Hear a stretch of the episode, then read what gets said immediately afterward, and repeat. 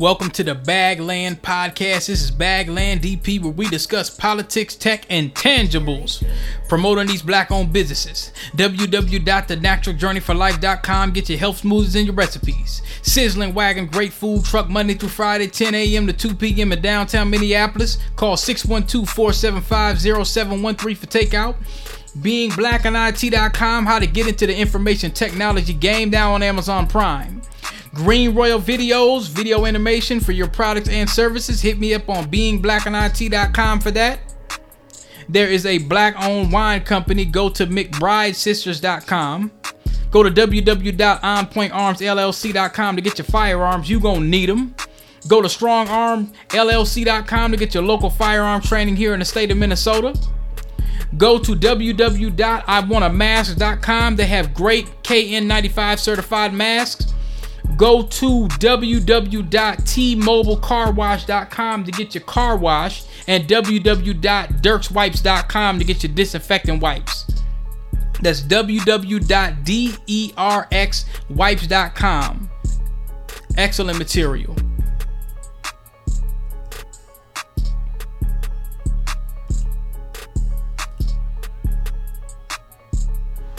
Hey, bro, bro, get. He going live on both. Like, get, get Ferguson PD. Some of the detectives on left. Look at this shit. Nah, nah, explain them what happened, bro. Now, I'm, I'm, I'm gonna give you my version. Now, we up here at the dialysis center on West Florissant. So, so the dialysis center. We up here on dialysis center on West Florissant. Everybody know, everybody know me now, drive a G. It's me and my baby brother, he's 14 years old. So we, we turned in some paperwork for my mother. She's in the hospital right now. Mm-hmm. So I'm, t- I'm turning in some paperwork for my little brother. As I'm pulling off, I get pulled over right here. They pull out, pointing guns at me. You seen the whole thing, right? They point the whole, they pointed guns on me and my and my 14 year old little brother. It's Ferguson PD. They pull, they pull guns on me and my little brother. They run up to the car. They pull them out, grab me by my hair, slam me out the car, put me in cuffs, search my car illegally without my permission.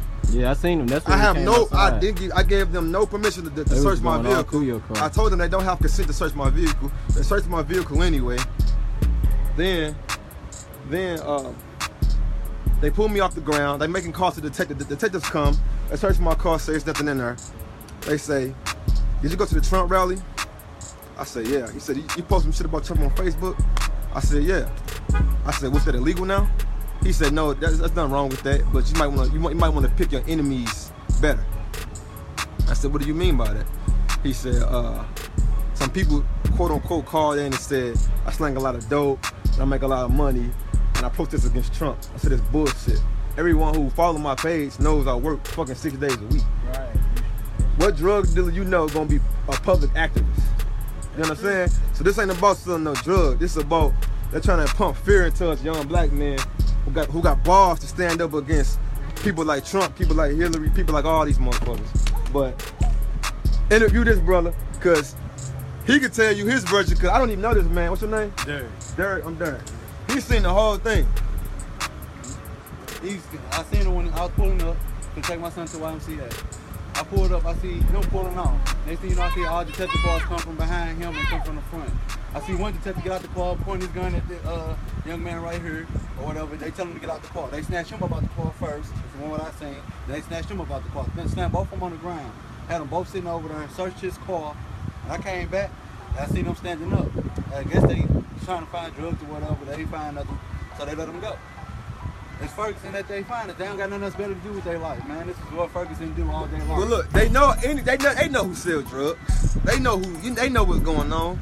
They did all of this talking about they Facebook tow and Donald truck. Trump. You know what I mean? Yeah, they called it tow truck. I thought they was gonna try Man, ain't no towing shit. Motherfucker, my, my license right, my registration right. I ain't got no warrants. That nigga, I ain't Then on top of that, little bro, you 14? 14 years old. They pulled a gun on him, pulled him out the car, and put him in cuffs. He 14 years old. That's some bullshit. People talking about trauma. But look, look, look. I'm glad you seen it, brother. And I'm glad you stopped too. Cause we can't let this shit ride. bro. Yeah, man, I'm getting a lawyer. I'm calling. I'm calling a lawyer today. We on their fucking ass. I'm gonna your information. They ain't they, they, cause they do this shit because we allow them to get away with it. Mm-hmm. But it ain't going down like that, bro. And that's all it is. That's all we need is people to come together like us young black men come together and do everything by the book. And that way they can't get away with shit like this. Because if, Nah. if we don't do it by the book and let them get away with it, they're gonna continue. And I'm to do glad it. you witnessed the whole thing. They We gonna don't know continue to do and it. We don't know it's you so you just so happen to be passing by and you was passing by too. Mm-hmm. And you seem perfect, man. You It's know, good, like, I though. told my girl, I'm like, that look like D said. Yeah, yeah. I was like, wait. And then they said, they said, they said, who are you? You're so popular. They talking about you got shot seven times. I'm like, damn, how you know? So y'all already doing y'all research they- they- on me. they- so they gonna- Y'all already know who I am. So why are you even fucking acting like it's some drugs? You know it ain't no drug dealing involved. You know I don't sell drugs. You know exactly who I am. So you know They I don't sell. from So you know I don't sell drugs. They know me from Mike Brown. They know me from being against Trump. And I'm against all you motherfuckers. Let's, let's be clear. It ain't about just Trump. Cause I feel like Trump the only motherfucker that's, that's just honest. You wanna be perfectly fine. But it's not just Trump. I'm against white supremacy. I'm against, I'm against all the motherfuckers. But driving in your neighborhood, driving in my community, for your grandma. picking up something not for my mother. My mother's mother? my mother in the hospital right now. She been in hospital for a week. She Oh. had a blood transfusion. Like I'm turning paperwork for my mother, and these motherfuckers literally pulled me over, slammed me on the fucking ground, grabbed me by my head, put guns on my face, put guns on my brother's face, all because of Trump. Because I made posts about Trump. Because I, cause I, I, I did some activism against the Trump rally.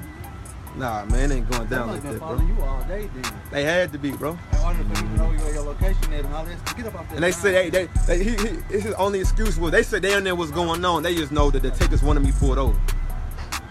But they couldn't even explain who, when, and why. They say, they say, they said just So pick, they had your license plate. they say so- pick your enemies It better. They say pick your enemies better. Get him, get his, get his plate. There you go. That's the motherfucker that did it. Me right there. With the black shirt. Yeah. I ain't got nothing better. That's what I'm saying. They had to follow you or something in order for them to actually know where you was at. For them to jump down on you like Or they might have just, I mean, just seen me. I mean, this they area they be in, so when they seen my Jeep, they seen, you know what I'm saying? You can look through the Jeep and see my hair, you see who I am. I mean, they got it where they can just read the place while you ain't even ne- by, by them, you know what I mean? So they read my place and they knew who it was. But they talking about some selling some drugs. Ain't no selling no drugs, but guess what? I'm on y'all ass. I believe that. I'm on y'all ass. This ain't, this ain't riding. I ain't scared of shit. There ain't no, ain't no pumping no fear in my blood, homie. Talking about, man, they don't fuck with the right one. Just know that. Thanks, man. I appreciate you. Proud, fam. man. Appreciate you. You good, little bro? Appreciate you, brother. Thanks, little man. See you later, little man. So, little man, Yeah. let me get your number. I'm gonna get you my, my other phone. Me up on Twitter, all that shit. Tweet that shit. Let it be known what they, what they, what they doing out here.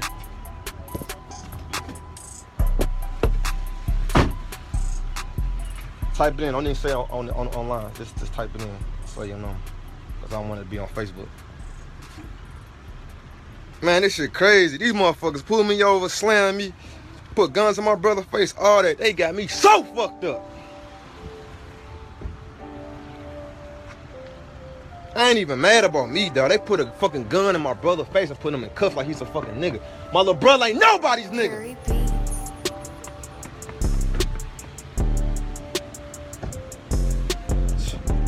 Lock it in, bro. I'm hot, bro. I'm thinking about my brother, man. I, I, that shit got me so fucking hot, man. This shit got me so fucking hot, and that's why I go so hard. That shit put a gun in a 14 year old face like like like it ain't nothing. Go to Westview, you probably know his son is You know, uh, Malik, uh, Sherry on them, somebody like that. Yeah. 303. Sherry on them. Yeah. 303 is me, damn. Lock it in, bro. Hey, I'm gonna be getting in touch with you though. So my lawyer get on this shit, they gonna know like it's a witness that seen that shit. You know, this ain't like no street shit. It ain't snitching if it's the police. You know what I mean? This ain't no street. This ain't street shit. You know what I'm saying? It's real shit. Real shit. And this so and this so he don't gotta go through this shit later on. You know what I mean? You gotta, you gotta realize that when you see a whole bunch of police officers on, on black people, you gotta realize You gotta pull over and, and, and, watch and watch that shit. Yeah. shit recorded. Motherfuckers ride by, be scared. Every time I see that shit, I pull over. What's up, little bro? I see them down, I see them downtown fucking with three dudes younger than him. I pull up like, what's up, little bro? They like, he like, you know them? I said, yeah, they're my nephews. I don't even know them. I'm like, yeah, they're my, they're my nephews. And he left. That's what I'm saying. They, they, they fuck with us. They fuck with our young men because they feel like us men won't stand up. But they want to try to come pick on me because they know I don't play this shit. They know I'm one of the ones that's going to stand up. But you can keep on fuck on me, baby. They're going to have to kill me for me to stop. I ain't going to lie to you. I, I, I'll die behind mine. Straight up. That's how I am with mine. All right, bro. I'm behind this. Let me stay. All right, thanks, bro. Hit me up. You too, man.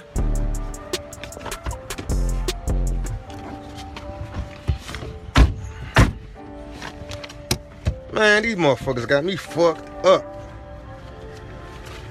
Man. Oh man, I'm suing the fuck out of Ferguson PD. They man, they got me so fucked up.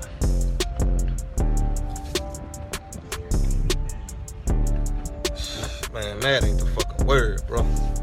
They got me so pissed off, man. These, these motherfucking white boys they can do whatever the fuck they want to do. Yeah, cause I'm thinking like I'm thinking like did I not play a ticket? But like I'm thinking like like he said when he put me on, he said this, this ain't no normal stop. So I'm thinking like damn, this ain't no normal stop. I ain't so dope in years, so I'm knowing like you know what I mean? Like I ain't so dope in so long. I'm kind of like I had a back flash like. They really on some shit? Like I ain't, I, I ain't in the streets no more. So what they on? But I should have known it was behind some shit like that, man.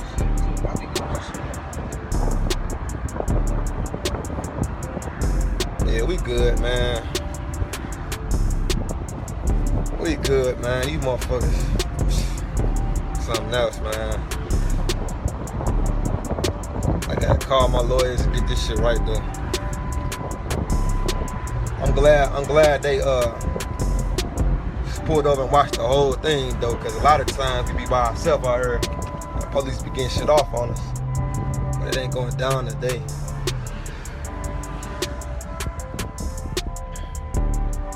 They straight, they could have pulled me over and, and asked me a question. They wanted, they wanted to know who I was and my uh, political views and all of that. But they ain't do that. They pulled me over, put guns in my face, put guns in my brother's face, and slammed me on the fucking ground.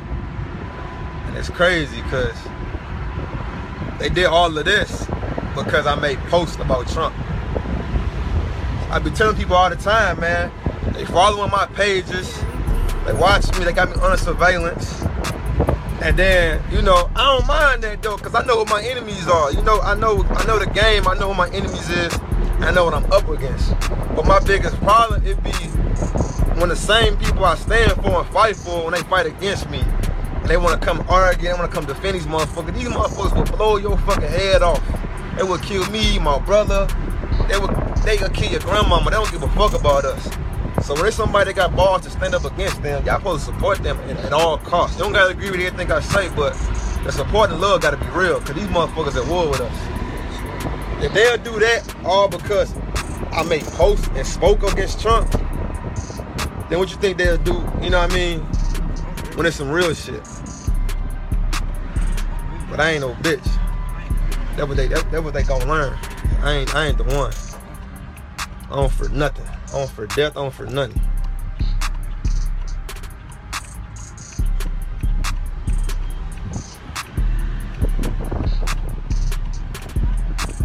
Yeah, man, these motherfuckers straight trying to take it back to the Klan days. They think they can just pull you over, put guns in your face, and then and then smile about it. And then the worst thing, it's the same cop. It was the same cop from when I found the little girl. He's like, yeah, I remember you. You found the little girl. Like, yeah, bitch ass motherfucker. And so if you know, I'm, if you know, I'm man enough to go out and search for a missing little girl and find her. Why the fuck would you pull me over and put guns in my face and treat me like I'm a fucking criminal? But I, in they eyes, we are criminals. That's what, that's what people gotta understand. It don't matter what you're doing. You don't gotta be a drug dealer. You don't gotta be a, a killer. You don't gotta be a gang gangbanger. You a black man. You a fucking enemy. You a threat. As long as you a black man, you on a wanted list. Especially if you ain't no do boy. Especially if you ain't buck dancing. Man, this shit crazy. This is just, man, this shit just piss me off so bad. I'm hot. I ain't hot because of me. I'm hot because of my brother. Like, I never want to have him in harm's way. I never. That's why a lot of times you don't see him in the car with me. I don't. I don't never want to put him in no danger. But he going up now, so now he gotta. He gonna have to. You know what I'm saying? See what time it is. But this is his first experience of, of dealing with racism.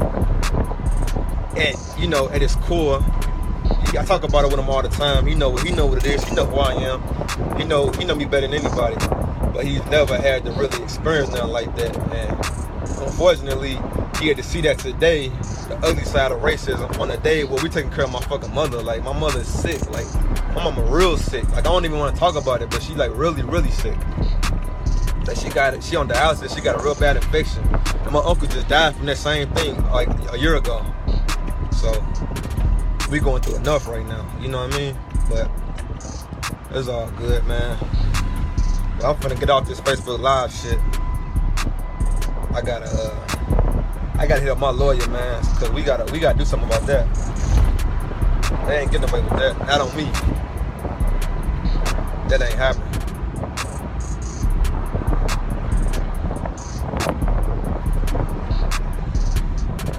Oh man, I'm a man. Fuck a report. I'm reporting them. I'm suing them. All that. Baby, we going to war. All of that. All of that.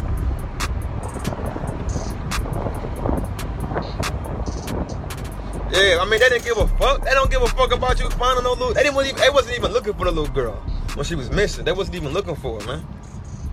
They didn't give a fuck about. You know what I mean? They didn't give a fuck about that. And then they whole conversation was about Trump. Like, who the fuck y'all think scared of y'all? I ain't scared no fucking Trump. First and foremost, my position with Trump is this: Trump only represents the true America. I I would, I would much rather a devil like Trump be in office, so we can see the truth about America and not be blinded by these fucking, these fucking cons and snakes like Hillary.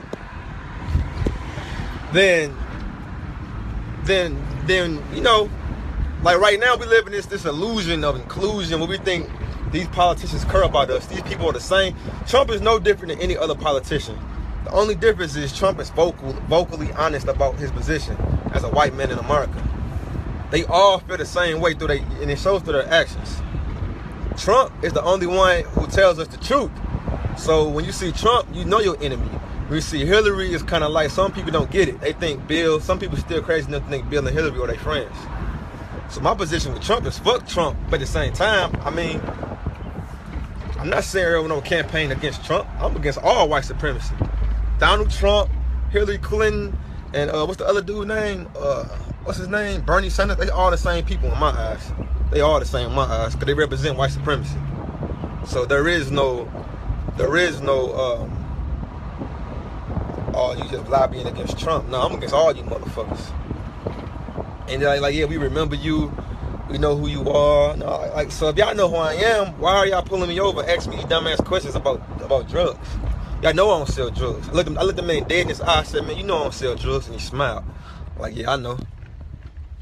Cause if you if you did that much research on me, you know I don't sell drugs. You know I work at fucking General fucking Motors. So come on, man. Who y'all think y'all scaring, man? Y'all ain't scaring me. That's not gonna stop me. It's gonna make me go even harder, man. I need a new team, though, man. I need a new team, man. I need a new team of real people to stand up with me and help me with this. Cause I ain't gonna lie, man. A lot of people involved in that Mike Brown shit, they all fraud and crooks, man. They all, they all robbed, robbed our community of, of, of a lot of money, millions of dollars. And I don't want to deal with them. I don't trust them, and I don't want to be around them.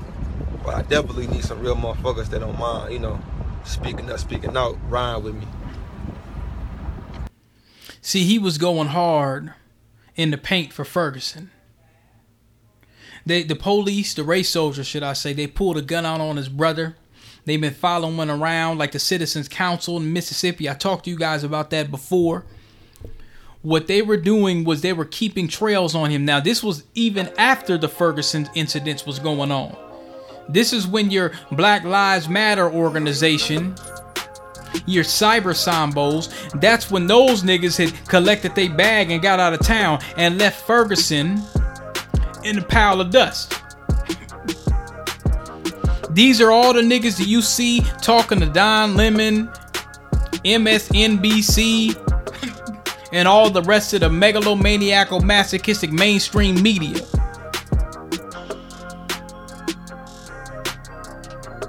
So these, far as I'm concerned, the people that was pulling him over is they were getting ready for an ambush, trying to find him in an ambush.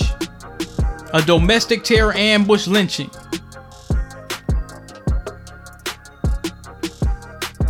Anytime you have a race soldier to pull you over and not give you a ticket and tell you to pick your enemies and tell you, hey, you went to this rally, I got my eyes on you, saying they followed him because he spoke on Donald J with the toupee. The brother said that he found a missing girl, just like what happened in Milwaukee. We gonna get into that later. He found a missing girl, and the race soldiers didn't have a care in the world. Now, one interesting thing that I that I thought was when I seen some of the the footage of when he was ambushed, murdered, and set on fire in a car. The police left bullets, they left keys, they left all types of evidence. What type of investigation is that? That was an ambush. That wasn't nobody. You could tell that wasn't nobody where no brothers did that to him. It had to be race soldiers. You don't leave key elements like that. They had an inform. They really had it in for this brother. Oh, we gonna go real hard on him. We not gonna forget about Mr. Seals. We ain't gonna do that. Milwaukee, they tried to go down there. Milwaukee ran them Black Lives Matter COINTELPRO niggas out of town. They saw the scam coming. The grassroots, they commu- they communicate. If you guys ever notice something, notice that you have black straight men, often with families. Those are the ones getting lynched out here. And in these front groups, they don't have the warrior class of those same caliber of men on the forefront. You got groups getting a bag that says, let's get somebody to talk against the so called nuclear family. Most of these groups and nonprofits are against black families. They will say that black men take over the liberation, blah, blah, blah, all these lies. So, how can you have black men, straight black men, and then turn around and say straight black men are the problem when those are the ones that are typically getting ambushed and lynched? Remember, they're taking both sides of the argument. That's both sides. Well, we want to protect black men, but we don't agree with the nuclear families, and black men are taking over the liberation front. Boy, so check this out. I just got pulled over by the police. Right? Everybody know what I do. But let me tell you something. That was the most scary encounter ever. Let me tell you why. Now you see how it feels when the sheep becomes the wolf. But it was very scary because now you got a wolf pulling over a wolf. License registration, got that. Is there a reason that you took from Marlboro Pike the Beltway to get on Allentown Road when you could have just straight went straight through Forestville Road? Like in my brain, I can go where the fuck I want to go and drive where the fuck I want to drive. But that's not what scared me. What scared me was the second question. Do you have any knives, guns, or bombs in the truck? Listen, his whole demeanor changed. Well, he didn't let me just say yes. I said yes. Knives and guns. His whole demeanor changed. Backed up with his hand on his weapon. I said I am law enforcement. I have all the credentials to show you. This man's hand stayed on his weapon. He said, Well, let me see him. Fuck no. I'm not reaching. Fuck no. I'm not reaching on my into my pocket. Turn the light on. Where my gun is on my hip. I told him that. Then I said, Could you please turn on your body cam? It was off. All police officers have body cam they're supposed to wear. It's a little box. If you don't see that red light, don't you do shit. You understand? Still behind me. Oh. Nervous, scared, because a bullet don't give a shit who you are. You hear me? He was nervous. Then he said, What do you have in the car? I said, I have knives. Where are they?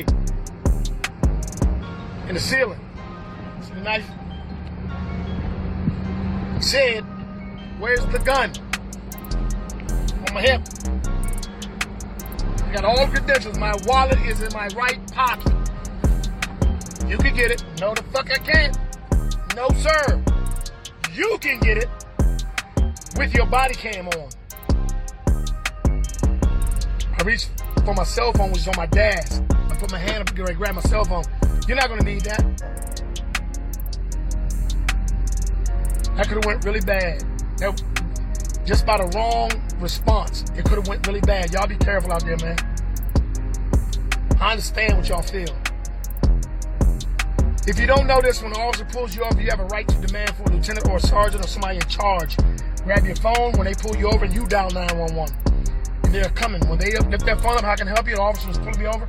I need your help. I feel scared. He is in uniform, but I just don't trust the situation. They will send him to you. They have to now. I'm a bad guy flex, man. That was a nervous situation for me. Y'all please be safe, man.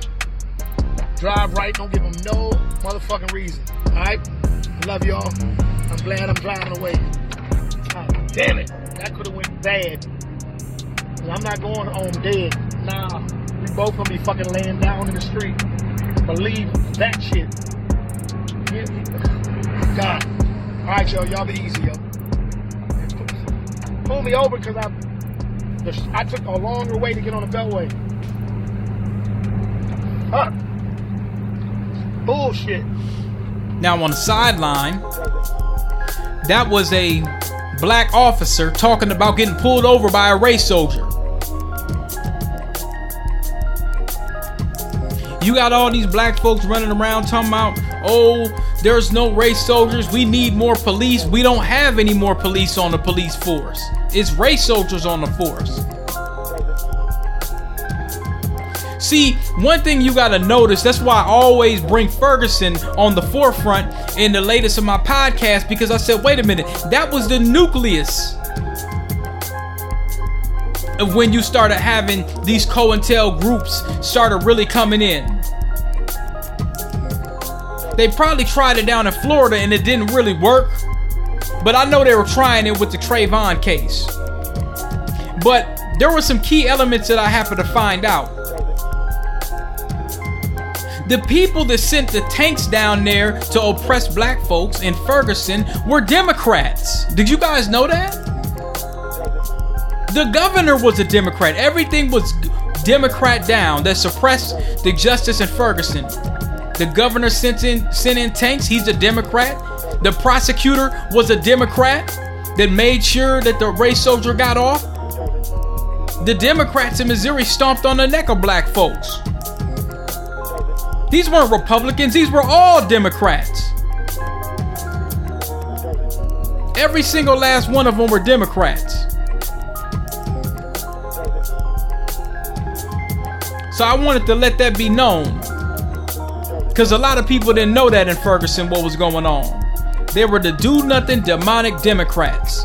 They were the ones that was causing all the problems. They caused all of the race soldiers, all the anti-black ambushes. These were all. This is an entire Democratic situation here. Wasn't Republicans at all. So we need to note that. So how is it that you have a Democratic governor, a prosecutor, and them holding back on the DOJ? Then you have the LGBT the LGBT front group, Black Lives Matter, come in with the COINTELPRO. How do you have that?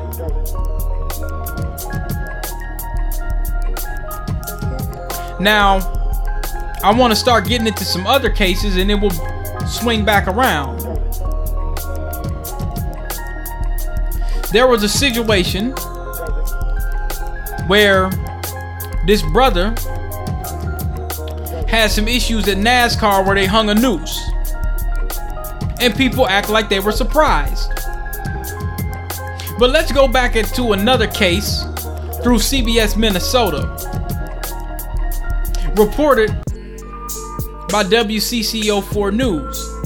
Now, this is about a carpenter who alleges workplace racism after finding a noose being fired. This was in Minneapolis, so called liberal Minneapolis. And it says here a Twin Cities man believes he was targeted at his workplace because of his race. Lee Jackson says Lunda Construction hired him to work on the St. Croix Crossing project that replaced the Stillwater Bridge. I remember when that bridge was replaced. After just a few months, he says he discovered a noose at the job site. The Gray Cloud Casting Yard on the St. Croix River project employs roughly 80 people. Lunda Construction hired Jackson, a carpenter, last October. He says, I was excited. It was a chance for me to get financially stable.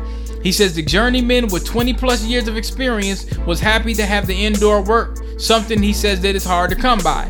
It was a long project, lots of work, steady work, inside work, you know, comfortable work all winter. He says he showed up on time, ready to work, and often was asked to sweep instead of use his skills. Even so, he says he couldn't have prepared for what unfolded in late January when he was asked to clean out a toolbox. Second shelf, I pulled the box out, he says. I turn and set it down. I reach back and see a rope. I pull it out and I notice it was a noose at the end of it. And I looked around, there's nobody around, you know. Because I'm looking for someone snickering in the corner, Jackson said. He took a picture on his phone. Before he did, Jackson said he cut the end of the rope. He said, instantly enraged, then I got scared, then I got mad. He said, I had an attitude. I'm going to be honest with you. I had an attitude since that day, from that day, because I don't know who put it there. I don't know why they thought they should. Now, he believes the rope was left for him to find, to threaten or intimidate him. In a letter obtained by WCCO, Lunda's equal, equal employment officer acknowledges receiving the picture of the rope due to concerns that the rope was suggestive of a noose and may have a racially motivated meaning. You see how they use that word, may have a racially motivated meaning? Now, the company did not determine who placed it in the toolbox or if it was racially motivated. The letter states that the company would continue the investigation and would hold a mandatory meeting to review the policy against harassment or discrimination. That's more of that learning experience, that diversity and inclusion learning garbage. Train the white supremacist garbage. The meeting happened, but the topic never came up, Jackson said. Lunda also offered to relocate Jackson to another project. See, that happened to me before. The white supremacists will tell you, oh, well, you know, uh, we're going to relocate you. You're not going to find out the perpetrator. They're going to relocate the black person, the angry black man. They offered him to relocate him to a new project, but he chose to stay at Gray Cloud, telling WCCO he wanted to continue to work inside. 44 days later, after reporting the news, Lunda Construction terminated Jackson. What that was, brothers and sisters, they were staying on code. That's all that was. They were staying on code. He said he admits he was given a verbal warning and was written up twice during that time for arguments with coworkers. Now, what that was is they were talking to him like he wasn't a man. They were talking down to him. Oh, you could go over here and sweep the hell with your experience. If you liken what happened to Reconstruction when the former slaves were so called freed, which we were not free, so niggas need to stop all that Juneteenth bullshit. When we were so called freed, the black folks that could get maybe a little bit of constructive help, just a bit, and they had to take it, they had more work experience than everyone else. But just like now, if you look at what happened, they brought immigrants in. They brought a buffer class. They brought immigrants in. All these Europeans. They brought all types of folks criminals, rapists, bums. They brought, and what they did is they gave black folks these, they gave them the jobs and had black folks with the most menial work. We were way more qualified for these honkies to come in and just take this. They got free land, they got free support, they became a part of the management class. So that's what this was here. If you kind of liken that, there's some parallels. The brother had 20 years of experience. Yet they're telling him, well, you know, uh, this ain't gonna work. Sweep, probably talking crazy to him. They put that noose in there for a reason. Now he says, I believe I was terminated from the job because I brought the situation to light. Second of all, because I had an attitude about it, he said. A lot of people told me that I should have just kept my mouth shut, keep my head down, and just work. Be a slave, be a plantation nigga, and don't say anything about it. Stillwater has been a known white supremacist uh, quasi sundown town. Stillwater, Minnesota it's not the type of place where a black person would want to live unless he had a lot of his own land, and even that's kind of questionable.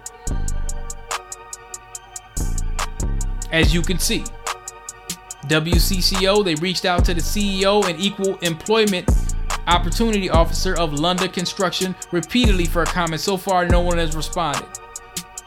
Now, Jackson said he originally wanted to bring situation to light to start a conversation about race and rights and to hopefully prevent his sons from having to work under similar conditions.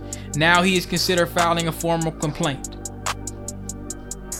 I remember this case because I talked to one of my homies about it. This was in 2015, April 23rd, 2015.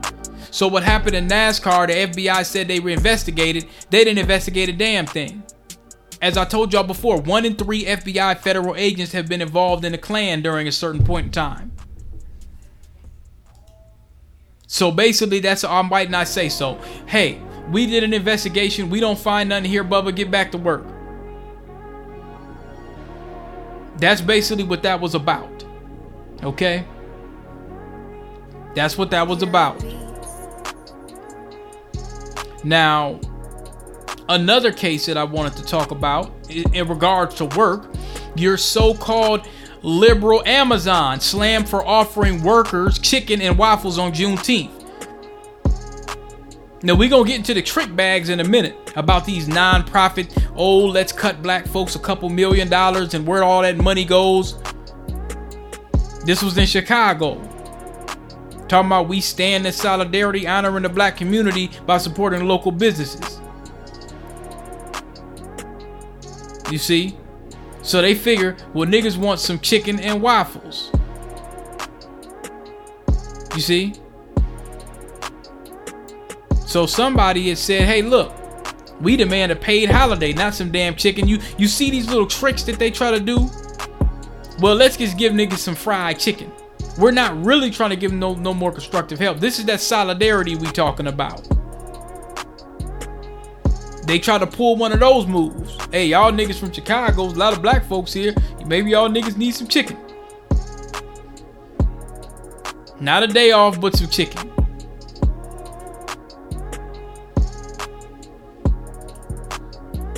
That's very interesting the way they did that. We gonna get into these non-profit for profits in a minute. Now, as we go along, let's talk about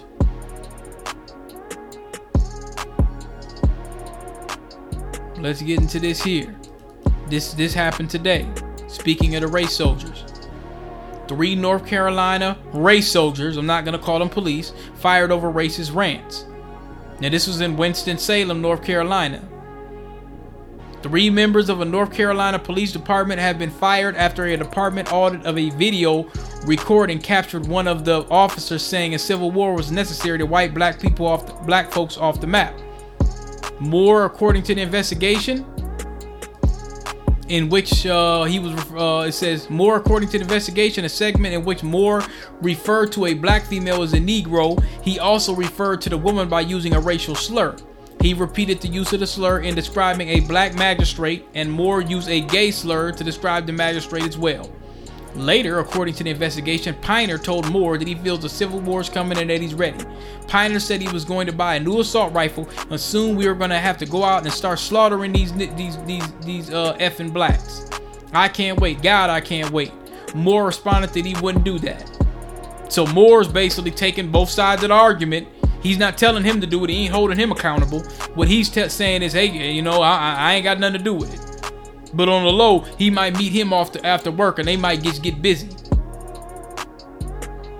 So for all these Negroes running around talking about we need police, this is this is we need more police. This is your police here. This is your force. Well, we just need better police. We need police gonna be able to police the police. You're not gonna be able to police the police if the if the police force is full of race soldiers. It's impossible. Piner then told Moore that he felt a civil war was needed to wipe them off the fucking map. That'll put them back about four or five generations. Moore told Piner he was crazy, and the recording stopped a short time later. According to the police, the officers admitted that it was their voices on the video and didn't deny any of the content. While the officers denied that they were racist, they blamed their comments on the stress on law enforcement in the light of the protests over the death of George Floyd. Do you remember when you seen Karen out there crying because she couldn't get a McChicken at McDonald's in Atlanta? Oh, they got us on us so hard. It's so hard. We don't really know what to do. I don't really want to eat. Cut us a break. But she's the one that would deny th- that, that this is going on. They know what's going on. That's why I said there are no good police. The good police know these police, and if they don't get fired, then they're not good police. Why would you want to work on a force? Oh, I could change things within. You know you can't. It's full of race soldiers. We need to admit that. We need to stop being stupid and admit that. We need to say that. They said that they blamed their comments on the stress on law enforcement. They said that only because they got caught. They was very serious about those statements. In addition to being fired, cases involving the Wilmington officers will be reviewed by the district attorney's office to determine if they committed any crimes or showed bias toward criminal defendants. Now they're stalling. They'll probably end up firing them, transfer, I mean. They're stalling. They are stalling. That is a premeditated domestic terror ambush plan. If it was a bunch of niggas talking about doing some white folks the same way, them niggas would have got charged with federal, not only federal hate crimes, but everything else. Williams said he will recommend the three officers not be rehired by notifying the North Carolina Criminal Justice Training and Standards Commission about their behavior. So much for that. You haven't heard any recommendations about punishment. See, they're not coming out and saying, hey, look, these guys need to get some time. They didn't say that. And speaking of which, a brother shared this with, with me. I've seen this before. But it says some years ago, a white man robbed several Ohio banks wearing a hyper realistic mask of a black man.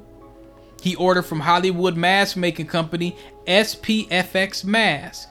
And he ordered a matching set of black hands to use to rob the bank. He did it. This was specific. He didn't do this just to say, well, you know, because he could have got a white guy. He did this specifically a black person.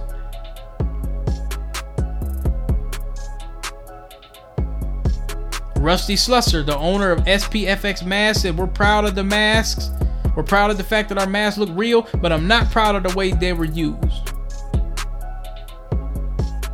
You see? So it looks like to me, and this article's not showing much. It it looks like to me you could order these masks. I mean, they look very, very real that's what my assumptions with some of these lynchings and what's happening in, in, in Chicago. I don't believe that these are black people that's just killing each other. I believe that these are terror ambush lynchings. I'm, I'm starting to think that a lot of these brothers that they found in these trees was a lure. I think they were lured by women. I do. I think they were lured by women. I don't think they were lured, by black women. I think some of these brothers were lured by women and possibly men. If you look at the case with the brother that got killed in 1998 by them rednecks down there in Jasper, Texas, he was lured. He was coming from church, seeing some guys in a pickup. Hey man, you want to have a beer? Yeah. So they went out there in the woods. They cracked him in the head with the beer, beat him, chained him up, dragged him. Doing it for the set. The set of what? Racism, white supremacy. Banging since the 1800s. Or the 1500s, should I say. Gang initiation. Whole lot of gang shit. Whole lot. They lured him. That's a lure. I think some of these brothers could have been out getting ready to meet some woman. If you look back at that movie Get Out, that was one of the scariest parts of the movie, the very, very first part. Where the brother was going out to the suburbs, and I bet he was with He's, I bet he was going to get going to get stirring spoons Sarah. I bet you he was going to meet a Becky. I'm pretty sure he was. He was on the phone. He felt kind of weird, had a guy following him, and he threw him in the trunk. That was the scariest because shit like that happens. These brothers likely got abducted. They probably was going to look, get up with some white woman, and nine times out of ten, or if they was a gay black man, they was trying to get up with some white white, white guy, and got lured, and he got strung up. That's what I think probably happened in those cases. Because you could be walking down the street, or somebody could chloroform you, or something like that. But I, I think they were lured. You know, when you get someone off guard or totally off guard, their defenses are completely down. I think they were lured. That's my suspicion. That is definitely my suspicion. Got another case. Somebody posted on Facebook, Wisconsin, out here in Madison. This sister here, by the name of Althea Bernstein. Now, this was on Wednesday. So, black woman in Madison, Wisconsin suffered third degree burns. Four white men threw lighter fluid and a lighter at her face while she was in her car. 18 years old. And they they probably they called her the N-word before the attack. She says, I was listening to some music at a stoplight, and then all of a sudden I heard someone yell the N-word really loud. I turned my head to look, and somebody throwing was throwing lighter fluid on me. And then they threw a lighter at me, and my neck caught on fire. And I tried to put it out, but I brushed it onto my face. I got it, I got it out, and then I just blasted through the red light. I just felt like I needed to get home, so I drove through the red light, and I kept driving until I got to my brother's home. According to the outlet, Bernstein's mother drove her to the hospital later that day, where the hospital staff identified the liquid on her face as lighter fluid. A police incident report says the men used a spray bottle to spray the lighter fluid onto Bernstein's face. She said, At first, I didn't believe what had happened. I grew up in Madison, on the east side, and my dad would take me to the farmer's market every weekend on those same streets. It's just it just felt so weird to have these really happy memories there, and then now to have this memory that sort of kind of ruin your childhood memories. I never really knew someone could hate you just by looking at you. They didn't know me, I didn't know them. I was just driving around my car minding my own business. According to the Wisconsin State Journal, police are investigating the incident as potential hate crime. Potential. Now, you these, these, these this is a whole car full of, of, of honkies. And as you could see, if you look on her mugshot, you could tell she's biracial. I hope she knows that she's black, especially after this. But what I'm telling you here is they looked at her and said, hey, look, one drop applies, nigga. I'm gonna burn you. And they probably would have killed and raped her if it was at night and they could have got her in a certain way. They threw lighter fluid on this sister. They looked at her. They say, You're black enough. We don't care if you're light skinned. We don't care if you're gay. We don't care. You are black. We identified you as a Negro. And you, ma'am, are eligible for mistreatment, perhaps even death. That statement I made is either true or false, according to the evidence. She's gonna need continued medical treatment for her burns. Now I gotta hurt more feelings tonight. Shout out to the Supreme Court for ignoring her. Shout out to the Supreme Court for ignoring the, the former the former slaves. Passing a whole lot of laws for illegals and gays and the LGBT, right? A whole lot of uh protective protection laws, protective class laws. This sister out here minding her own damn business. Some race soldiers, they don't have to be officers of the law. That's what I'm telling you. These people could eventually become law enforcement. Niggas better stop talking about we need police so bad.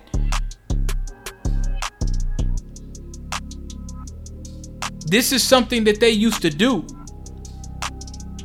She's driving around. They looked at her. Oh, you black enough. Set her on fire. Any black person would have done. Sisters, you're gonna have to get your conceal and carry and start blowing these bastards away.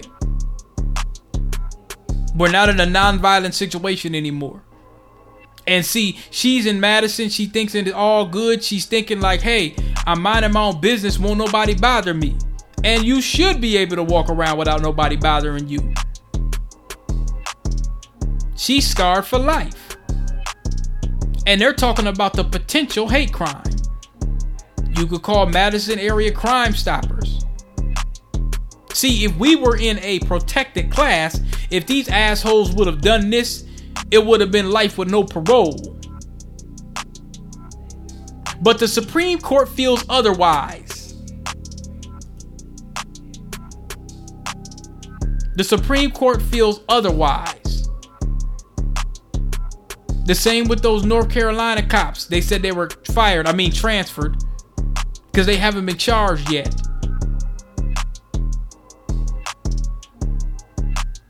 They haven't been charged yet.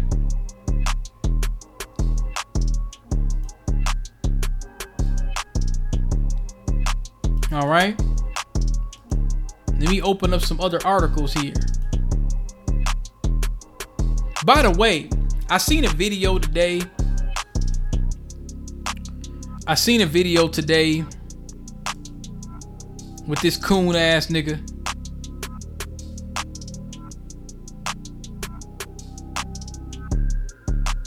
And before before I talk about that real quick, turning the other cheek was the worst thing they taught black children in school. When they started talking about that, I remember when I was in like I was going to Seward and Sullivan and they were you know, I, I noticed I noticed then when I started no, noticing the you know, the little light LGBT shit from the teachers. I, I noticed the little you know, oh, you can't say this, you can't say that. I noticed that. That was in the 90s. I noticed. I was a kid, but I really didn't understand it. The sexual confusion that they were they were kind of pushing on the kids. It wasn't as heavy as now, but I kind of know. We'll turn the other cheek. They, they they specifically told that to us black kids at school. I remember that.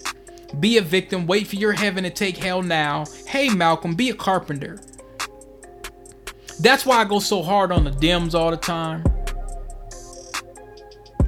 The Dems are the most savage, sick rat bastards in this universe. Nothing is worse than a wealthy Democrat.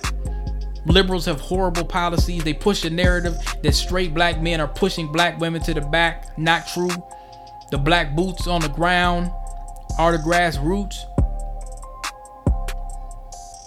And many of these Minnesota nonprofits are ran by white supremacists who put a Negro in the front, pay him a few bucks, and they get a couple couple prison niggas, a few Jeromes, some Canishas, and say, yeah, you poverty stricken Negroes, you made it out the ghetto, you should be grateful. If you notice the Lannisters, they didn't allow any infidels and spies in their ranks. They always paid their debts. Tywin wasn't it. No coming in and using your own little devious agenda while infiltrating our own. What I loved about Tywin is he told Joffrey's punk ass, if you gotta say you're king, you ain't king.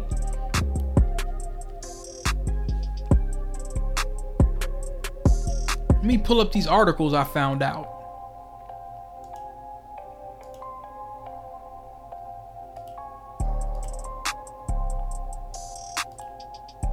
Let's pull up these articles.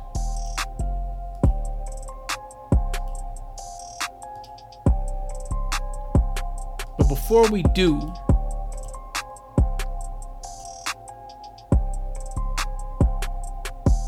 there was another case that I need to cover. There's another case that I need to cover. A couple of them. Now, this was in 2017. A lot of people didn't know about this. But this is in Cleveland, Cleveland, Ohio. Cleveland, Cincinnati. Ohio has a horrible history of white supremacy against black folks. You don't hear about it that much, but they do. Five officers took 137 shots, execution style, killed an unarmed couple. The sixth cop, Michael Brelo, they said will remain free from jail, but has been fired, I mean transferred.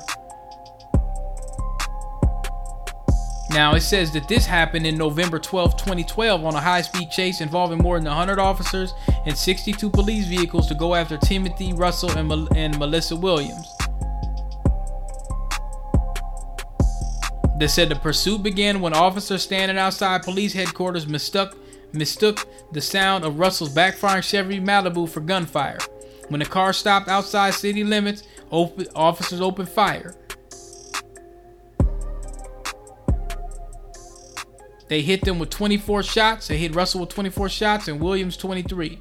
The shooting lasted 19.3 seconds. That's a long time.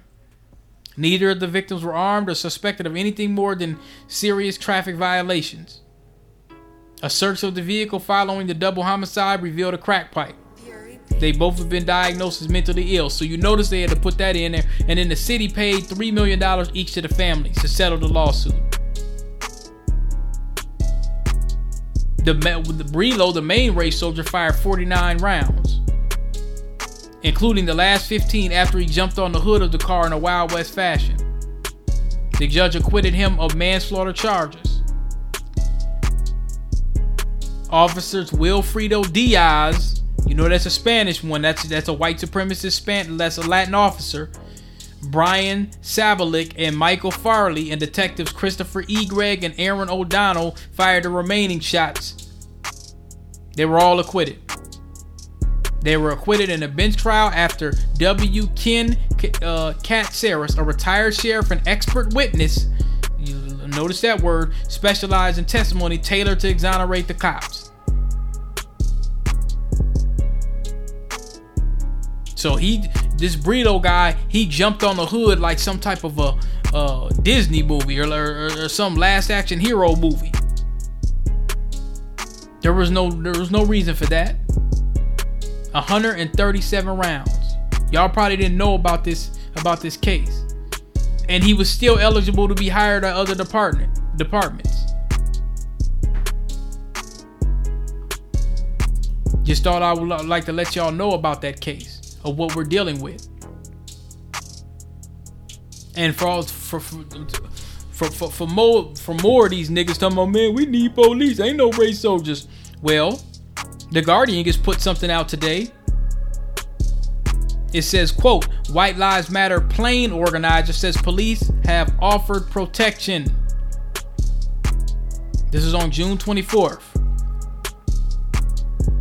A man who said he organized a White Lives Matter Burnley stunt in which an aircraft towed a banner bearing the words over a Premier League match on Monday said police have offered him protection.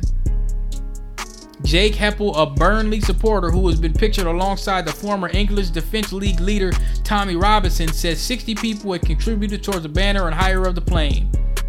He told the Daily Mail he had driven to Manchester on Monday with two friends to film the aircraft as it flew over the Etihad Stadium shortly after players from Manchester City and Burnley had taken the knee in support of the Black Lives Matter movement. This is in the UK. Now remember, the UK's been whipping their ass out there. They ain't got a lot of guns out there, so you could catch a fair one. The brothers been putting in work. Now, this is global white supremacy here. This is just to show you. It doesn't matter where you go on this planet. You have this going on. I hope the brothers continue to whip their ass. I really do.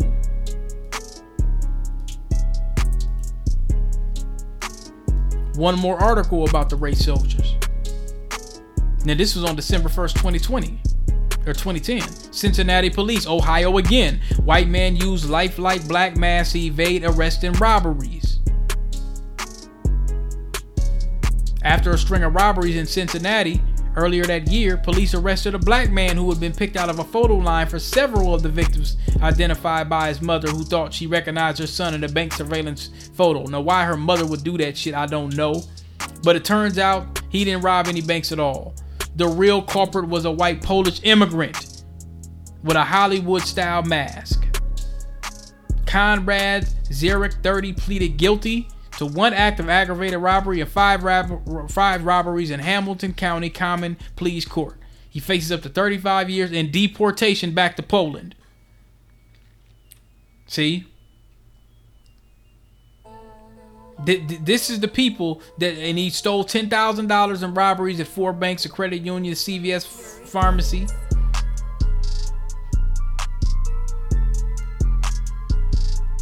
But a black man got arrested, and his punk ass mother wanted to pick him out the line lineup.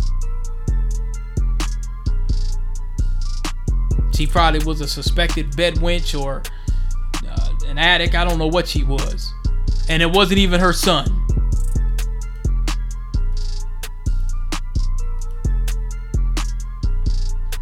I want to read an article that the correspondent wrote on October 1st, 2016,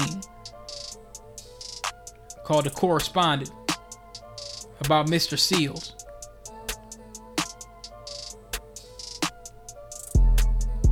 I'd like to give this brother shouts out. May him rest in peace because he was the one that was calling out the Don Lemons and the Sharptons and the Messy Jessies and the Black Lives Matter organization niggas coming down to Ferguson being parasites, sea lampreys, and ticks. So I always like to throw information that I find out about him bits and pieces so people can always remember him. Cause like I said, Ferguson, Ferguson was the boiling point. They didn't send armored trucks and all those uh all all of that military stuff. They weren't really sending those out like that until Ferguson, until they turned up in Ferguson.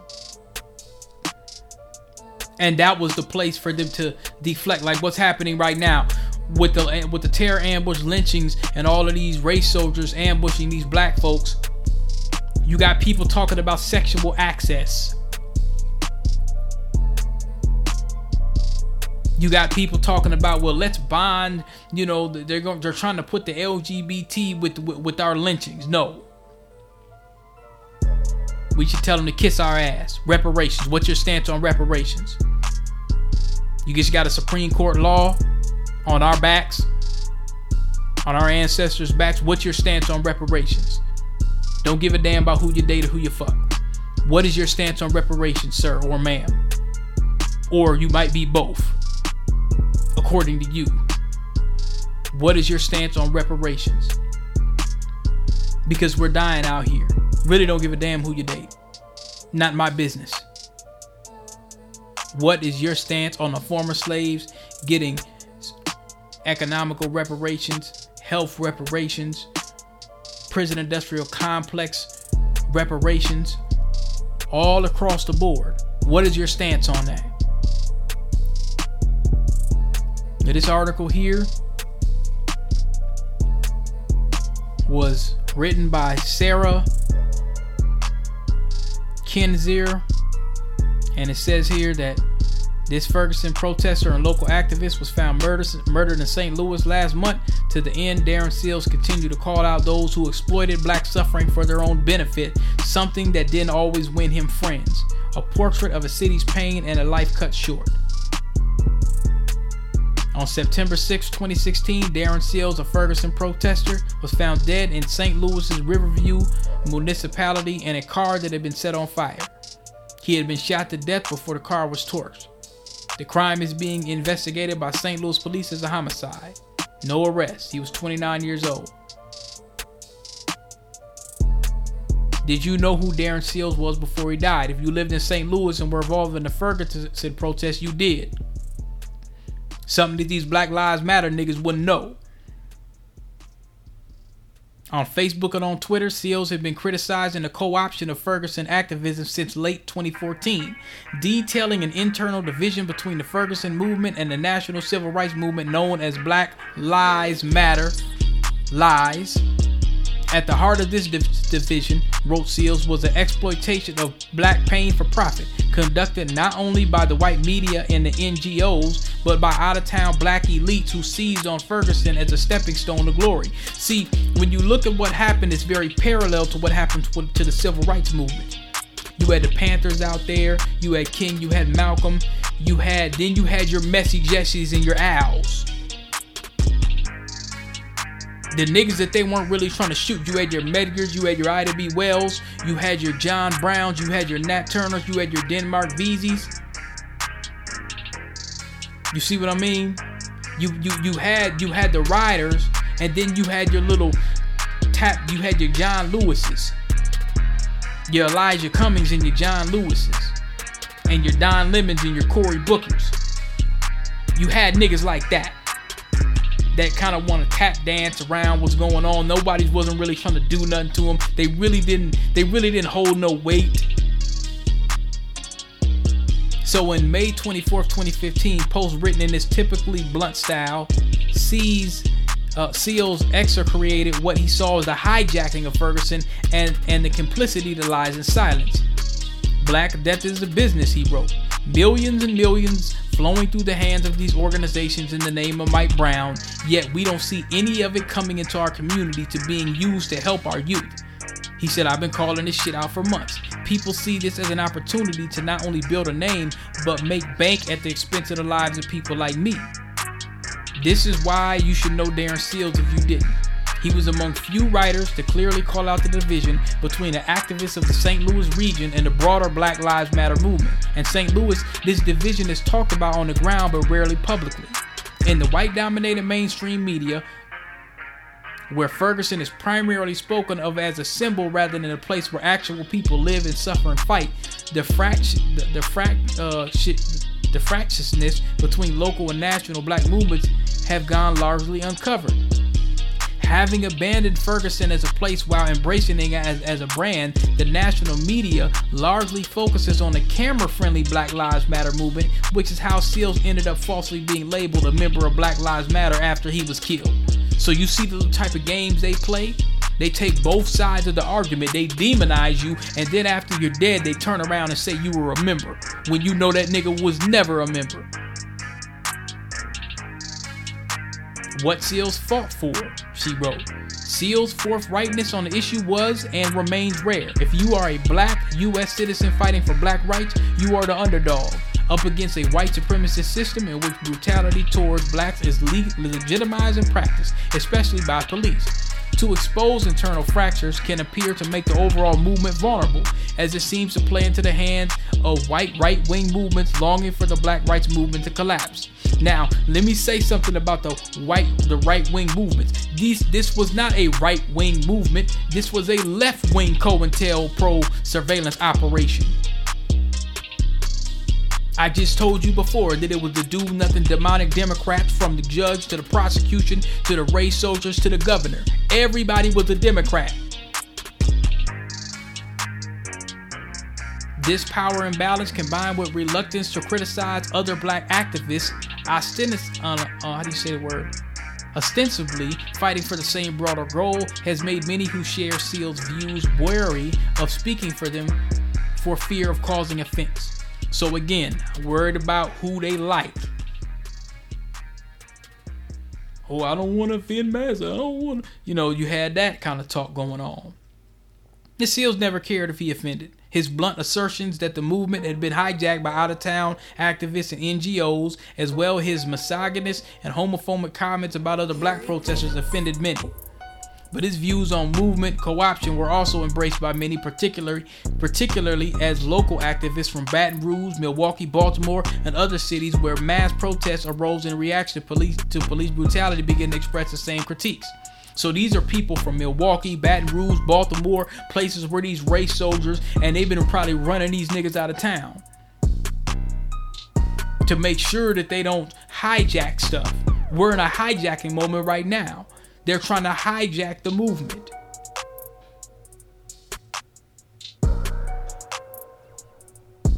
Cameras were never Seals' concern, the streets of St. Louis were. St. Louis had known had no seals since October 9, 2014, the day Mike Brown was killed by Officer Darren Wilson in Ferguson. They knew him for confronting cops like police union officer Jeff Roorda, who flaunted his I am Darren, Darren, Darren Wilson bracelet shortly after Brown's death, and for condemning the out of town protesters who, thanks to media exposure, became the voices of a movement they did not start the Black Lives Matter niggas started coming in town, wasn't really putting in no work, and wanted all to shine, and got paid for it.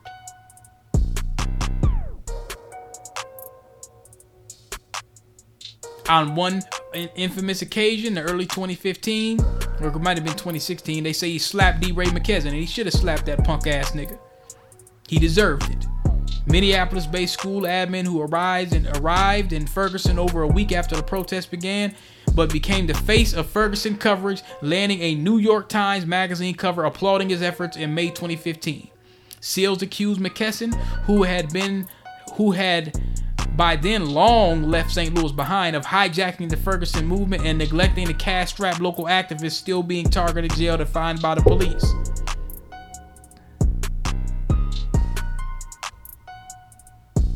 There were some niggas down there that disapproved of his physical aggression on how on how he slapped the nigga. But these are these are probably Sambos in progress that uh, that disagreed. See, they're trying to figure out if they could get a little butter biscuit or a plane ticket or a nice car or an apartment too. St. Louis is a sprawling metropolis that feels like a small town because many tend to know someone who has been murdered or know their relatives or friends. Our connections are solidified in bereavement, and it is painful to write of Darren Seals as yet another name on a long list of people who left us too soon. So they said one of the uh, the friends of his is B Girl, a St. Louis writer who works in the hip hop industry. You see, and she said it's fucking St. Louis. Or actually, hold on, wait a minute. It said on September 6th, I was with my friend Umar Lee, who had covered the protests of Ferguson when, when B Girl sent me a text. Someone killed Darren Seals last night, she wrote. I read the text out loud. It's fucking St. Louis, Umar said, shaking his head as yet another violent death, another voice silence, and the horrifying familiarity of it all. Another of my friends, upon hearing about Seals, summed it up. St. Louis is not where people live, it's where we wait to die. Think about that for a moment. She, it was said St. Louis is not where people live, it's where we wait to die.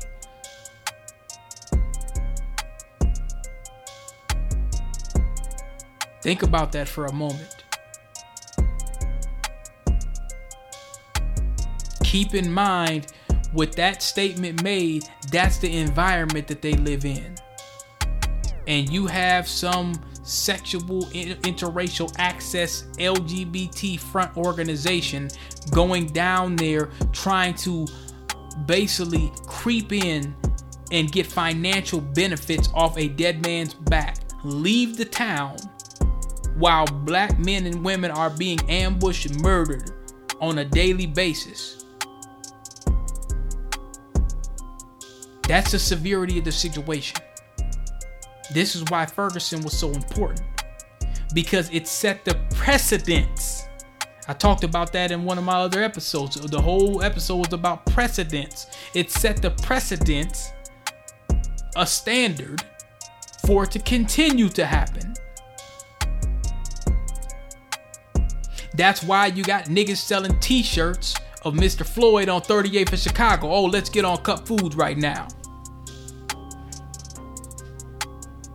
I'm hearing reports that one of the niggas was a child molester that owned the store, that worked at the store. These niggas been calling police on black folks on 38th in Chicago for years, and niggas is defending them. Why? I want to know why. What is it? What's going on on that block? They work with the law enforcement, they work with the race soldiers, they know them personally. They got cameras up there with them. They're plugged in with the PD. Why is niggas caping for them so hard? Is this something else going on? Are they running trafficking through that bitch? Why are niggas caping for them niggas so hard? I'm starting to really, really wonder what it is about that block that that store why niggas defend them so hard. It's very, very, very strange. Very strange. Black folks been spending money up there for forever. And they up there selling t-shirts, they threw a mural up there. You know, now it's like a it's like a tour. It, it, it's like a so now you got all types of people around the world coming up there. It's like a tour. They gonna make all types of when the smoke when the smoke clears, and all these fake ass nonprofit organizations donate and come in. I'm telling y'all, Lake Street and the South Side is gonna be sundown town. I mean up. It's gonna be a sundown town for niggas. They're not gonna build it back. Black. They're not gonna build it back up with the mind state of black folks getting the most constructive help. I'm telling y'all what I'm seeing here. Y'all could ignore it if you want to. I can see it.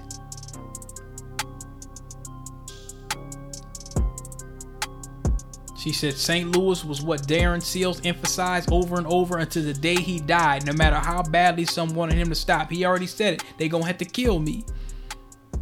That's why I played his interview. He said they gonna have to kill me. He he knew that the price of freedom was death. He knew that these fake ass activists coming down didn't believe in that. Like he said, these corny ass educated niggas. He said, man, I'd rather have street niggas with me in the movement. Cause these corny ass niggas from Harvard ain't never been through nothing. He documented St. Louis's hopes and hijacking along with B, B, B Girl and other black St. Louis, frustrated that a select group of Ferguson protesters, whom B Girl and Seals called activists, had left St. Louis to travel the country giving talks and working for NGOs and making money. Nonprofit organizations. While the vast majority of local protesters were in jail, facing court dates, losing jobs, borderline homeless, or actually homeless.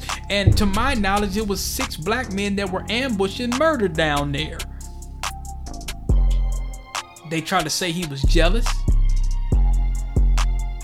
but he was not. He was angry. He wanted a black run, self determined movement rooted in local St. Louis concerns. He did not long for validation from white elites. He was furious at the exploitation of his community by outsiders for profit and fiercely protective of the Brown family. The Ferguson protest prompted a lot of national talk but little real local reform. Police residents continued to be killed by police without repercussions, and majority black areas of the region remain disproportionately poor and strapped for resources. So here's my question again for Black Lives Matter organization. For these pieces of shit. I really mean it. Here's my question for these niggas. Why is Ferguson still in the condition it's in after you left it? When you came there, you were supposed to do something for it. You didn't do anything for it. Well, you, oh, well, we got some notoriety. We got the conversation. No, you didn't get the conversation going. You came in as a vulture and you picked the bones off it like a carrion vulture rat bastard. That's what you did. According to Seals, the media bonanza opened the door for others to capitalize on the Ferguson brand to make Black Death a business. All over the country, organizations held panel discussions on Ferguson, but they rarely included anyone from St. Louis and almost never black men who grew up poor and lacked a college education, despite that it was men like this who stood up to fight for Mike Brown from day one.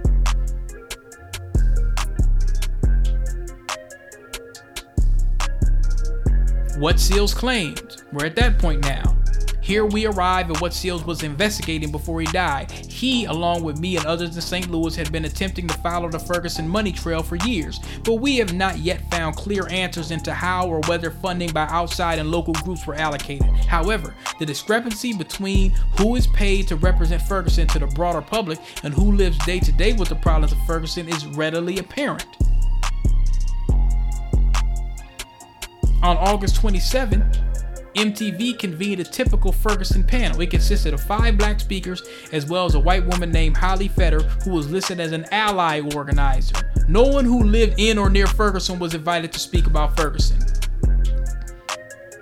This is a typical con game that they use. An ally organizer. That sounds like a person that basically collects a check. Ferguson without Ferguson again, B Girl had said. Fetter works at an organization called Resource Generation, a charity run by young people between the ages of 18 to 35, sons and daughters of wealthy families who say they want to use their inheritance for their public good. The organization admits it's never been in contact with Brown's family despite raising money in their name and claims to have been given 200 grand to support frontline organizing efforts in Ferguson between October and December 2014. Resource Generation also claims to have invested over a million dollars in black-led organizations organization over 2015. If they was real deal Holyfield, they would have invested every damn dime to the Mike Brown family and the city of Ferguson. Not the white folks down there. I'm talking about putting what Miss, you know, what uh, Mr. Seals wanted. Community center. He wanted hidden colors down there. He wanted people to know about Marcus Garvey down there. You did. He wanted brothers to to to, to understand, you know, uh, military science, financial science, economical science. He was trying to do something for for black folks in St. Louis and Ferguson. And these pieces of shit is collecting money and getting their pockets lined up. So when they're having a discussion about Ferguson, they've never been to Ferguson. They don't know people from St. Louis. They don't know anybody. So they really don't have the they don't really have the the the the uh the credibility to even speak on it. But yet these are your so-called experts. Baffled by this discrepancy between the charity's claims and the poverty we see around us every day, B Girl and I looked at a resource generation map showing how their funds are distributed around the country. It turns out that very little had been allocated to St. Louis, one of the alleged targets of funding. B Girl posted information about the group on B Girl for Life her Facebook page and on the hand on, on the website Hands Up Don't Shoot. She also posted a document from a group called AVFE written in late 2014 claiming that a number of initiatives in St. Louis would be funded to further black rights. Among their promises were economic support for Ferguson protesters, treatment for PTSD, and the launch of St. Louis independent media. See, this is some of the stuff they're doing. They're saying, hey, you know, we could give you some economic support for protesters. We ain't gonna give you that. PTSD, you get murdered all the time, and a launch of St. Louis independent media. We already have our own media. See, these are butter biscuits. What they were supposed to do was they were supposed to go out there get brothers lawyers. They were supposed to make sure the families down there had food and constructive help. They were most make they were most they were supposed to make sure the brothers had vans bulletproof vans so they could protest vest out there. People were supposed to be heavily armed. They wouldn't have did what they would have did if brothers would have been heavily armed down there protecting their constitutional rights they were supposed to make sure that uh, those brothers had lawyers. They were supposed to make sure that those brothers, um, they were supposed to be passing legislation for domestic terror ambush lynchings. They were supposed to be doing that. But your do nothing demonic Democrats ran that situation. But y'all didn't know that, did you? She said, We don't know where all this money went. What we do know is that if any of these initiatives were funded, there was little evidence of it on the ground. St. Louis activism, remain, St. Louis activism remains chronically underfunded. Resource deprivation in majority black areas is high, and the region's problems are ignored by the national media until, until there is a crisis, like, say, the death of Darren Seals.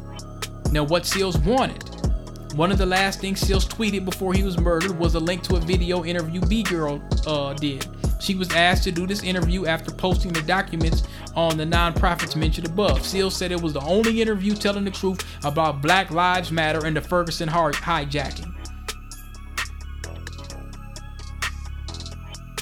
So they try to say it was homophobic and misogynist and all this other little bullshit. They always try to lay. Anytime you got a stand up Nat Turner nigga or a stand up John Brown type of nigga or a stand up Denmark Vesey or a stand up Malcolm type or a Ida or a Medgar Evers, anytime you got that, they want to slander you with some bullshit. They want to slander you, talking about, well, you know, uh, well, he don't agree with sexual access, and you know, it's men, it's only men on the front lines. More lies. See, they really can't say anything about you because you're solid, so they come up with the homophobe bullshit, the misogynist, all that garbage. They come up with that. The bed buck, bed wench talk. They start hitting you with that. Because he's starting to say, hey, wait a minute, y'all are vultures. And see, when you're a vulture and you're a coward, you really don't have anything to stand on. So all you could do is play the victim role. Well, he called me names. Sleep is the new woke. Sleep is the new woke, Seals wrote sarcastically before he died, referring to the hypocrisy he saw in Black Lives Matter and other black rights groups. This was an excellent article.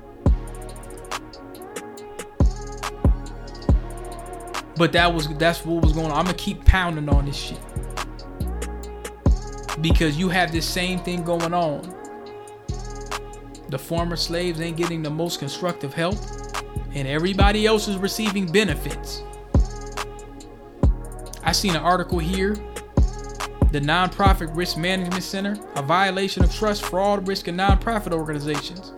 It says the risk of fraud is a serious concern for all types of enterprises, but fraud can be particularly damaging to a nonprofit organization for which a damaged reputation can have devastating consequences. See, based on that statement that I just made in this article here,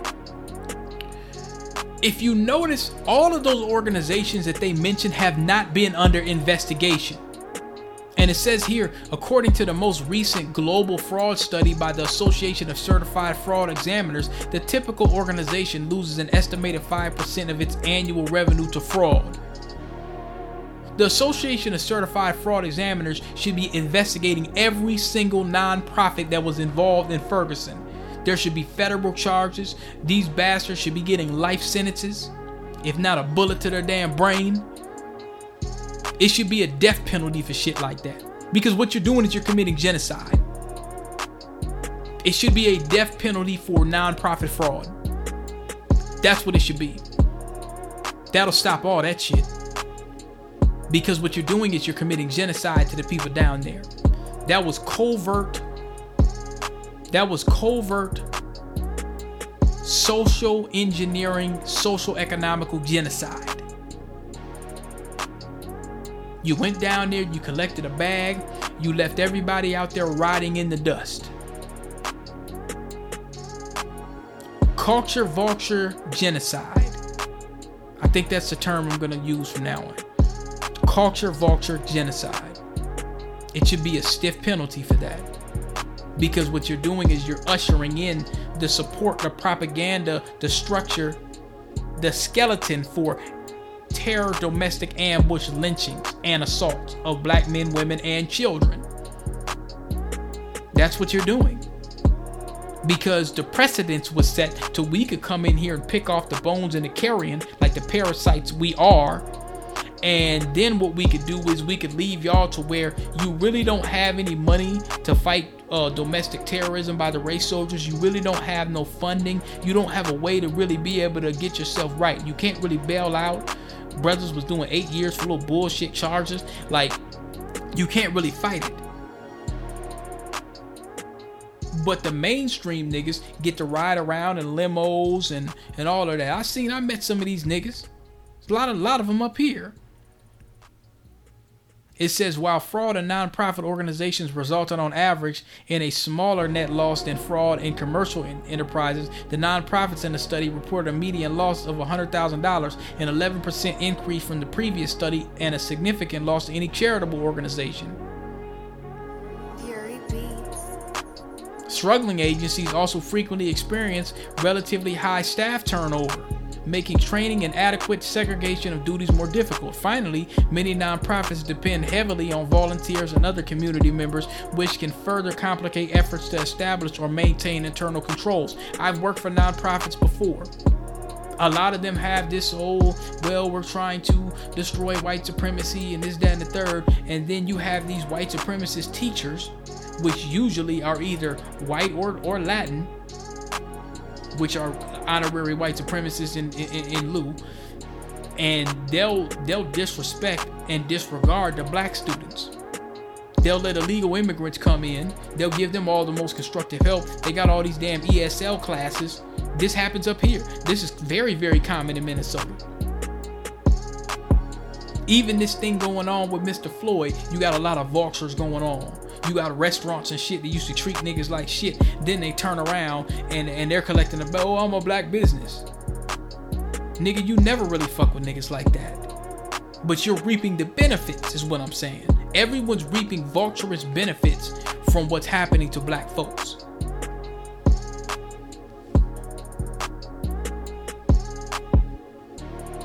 They said, according to the most recent ACFE study or survey, billing schemes were among the most common fraud methods in a case study for the 2012 report. Billing schemes often involve the creation of a shell company.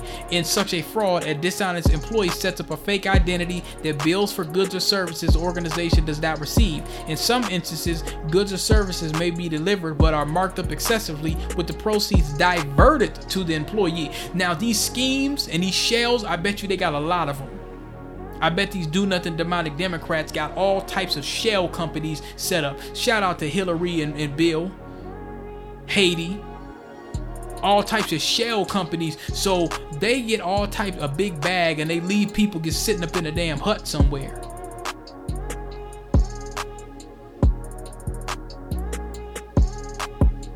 Common warning signals or red flags of potential billing fraud include but are not limited to invoices for unspecified or po- poorly defined services, unfamiliar vendors, vendors that have only a post office address. Let me just stop for a minute.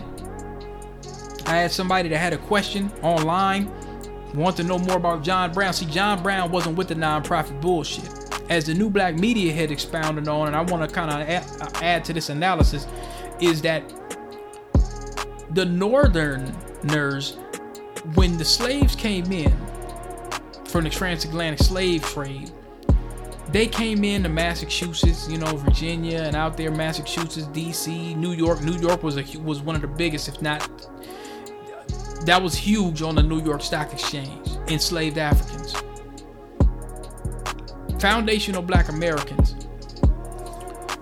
were enslaved in the north first. They came in, we came off them boats in the north, and we were sold to the south.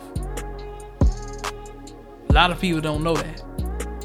We were sold to the south, then they turned around and they told the south, hey, look, um, slavery's wrong. So all these little fake ass abolitionists, these little it's the same nonprofit scheme today. It's the same nonprofit scheme today. You you see that especially here in Minnesota. It's a big giant scheme. They sold the niggas, then they turned around and told the niggas that they were wrong. And you had a lot of these white abolitionists that were talking that bullshit. A lot of them were white supremacists. They were like Hillary's and you know what I'm saying? They were like Jim Biden, like like like Jim Crow Bidens. There were like a lot of Bidens and Hillarys and stuff like that. So they turned around and they used it as a game. Send us some bread, send us some money, and uh, what we're gonna do is we're gonna support these niggas so they can get free. They just pocketed the money.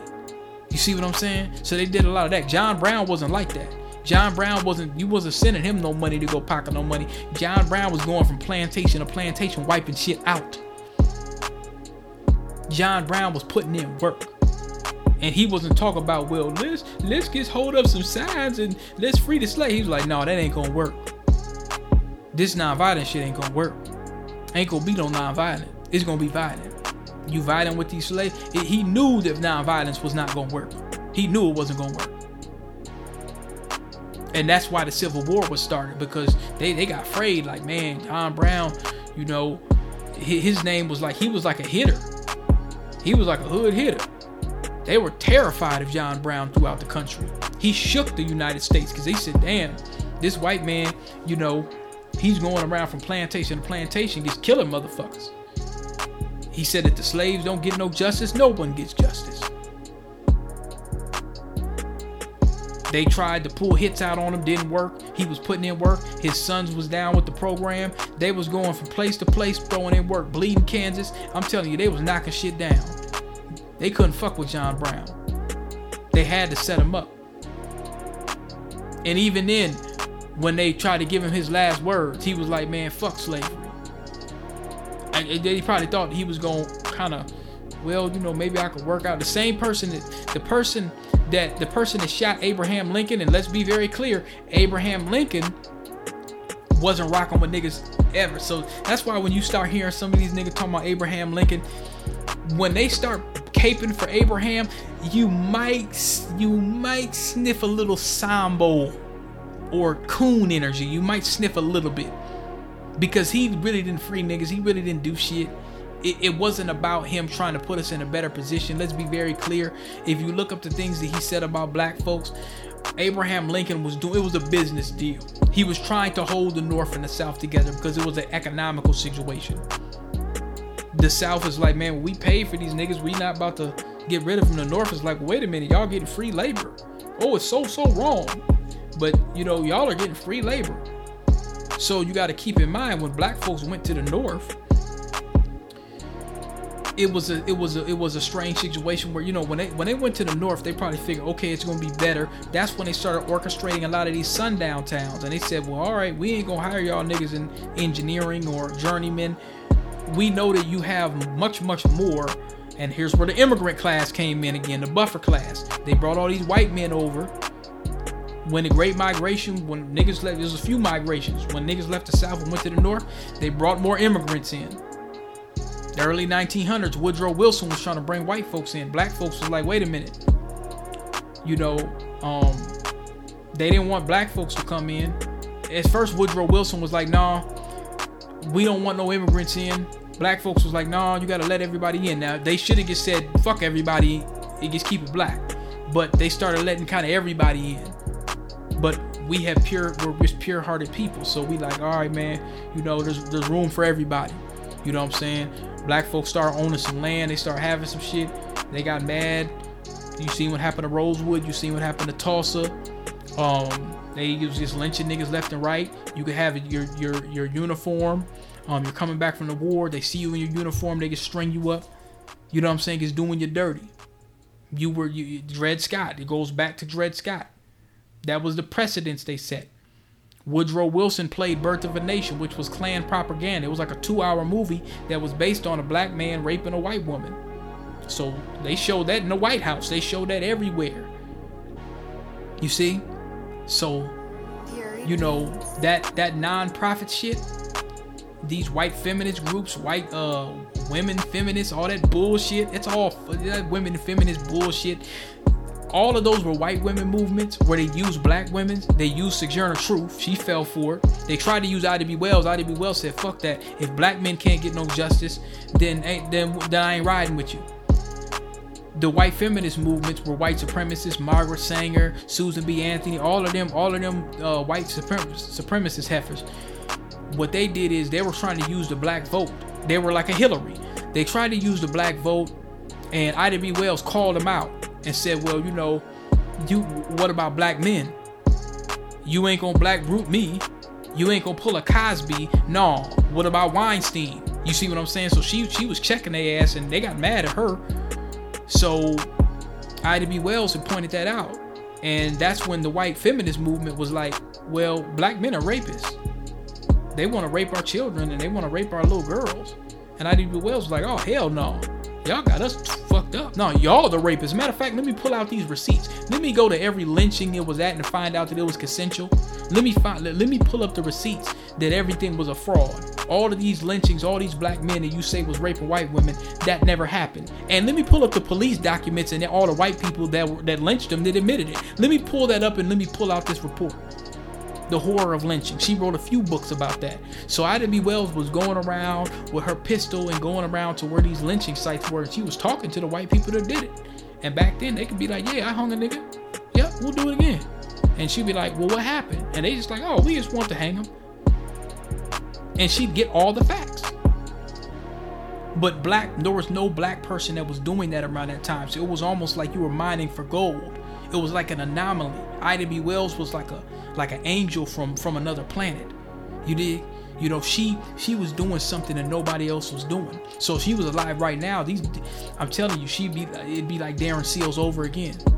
If she was here, these nonprofits would be over with. She'd come out with all types of receipts like, oh man, y'all niggas is frauds. So these white feminist movements, and they're doing it, they're doing it right now. It's the same thing the LGBT movements are doing. Hey, let's use black people, let's use your pain. Um, we're all the same, we went through the same thing, and they collect all these bags and this money and they invest it. And you look at the hood and be like, damn man, it's still fucked up around here. Where'd all that money go?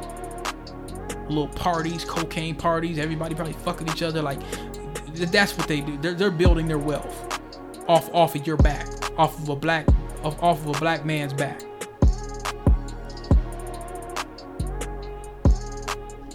There's another article here, hiding in plain sight, a non-profit fraud story.